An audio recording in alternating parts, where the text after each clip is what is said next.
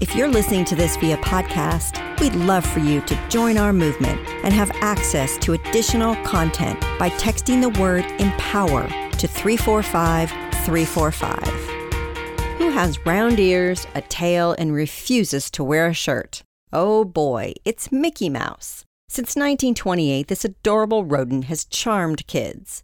During my latest Target trip, I noticed this famous mouse icon making a comeback with his whole family in the form of pool floats and nail files. While Walt Disney and a few other visionaries created this little dude, a woman is actually responsible for his staying power. Supposedly, Lillian Disney gingerly persuaded her husband to call the mouse Mickey instead of Mortimer. Has there ever been a time when your immense contribution to history was seemingly omitted from the record?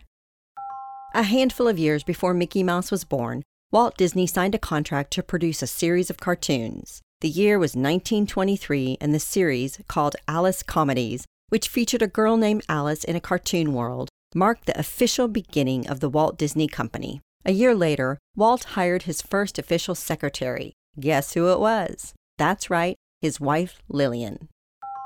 Nearly a century after it was founded, the Disney enterprise has flourished in every direction imaginable, expanding its brand with its worldwide theme parks, cruises, and resorts. Today's Woman to Watch gives a glimpse into what it's like to be in charge of such a storied yet fun atmosphere. Once upon a time, Meg Gilbert Crofton made history as the first female president of Disney's Parks and Resorts Division, a job that made her responsible for the Walt Disney World Resort, Disneyland Resort, and Disneyland Paris. One foot through the gates of any of these places will leave you wondering how the heck Meg could tackle such a position with only 24 hours in a day, but she did.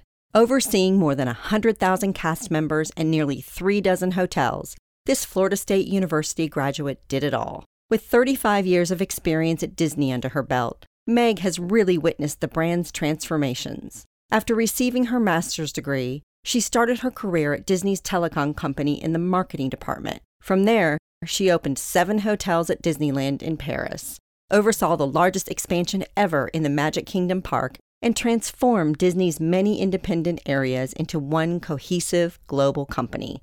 Fortunately, Meg's efforts have not gone unnoticed. The Magic Kingdom at the Walt Disney World Resort designed windows as tributes to those who made the resorts possible. Right on Main Street is Meg's window, with her name and the following words We start leaders on their journeys. Meg has now retired from Disney, but continues her legacy through mentorship of other women. As the creator behind it all, Walt Disney said, All our dreams can come true if we have the courage to pursue them. This is Melinda Garvey signing off until next time. Remember, ladies, empowered women empower other women. So share on the dot so more women can have a voice. Thanks for getting ready with us.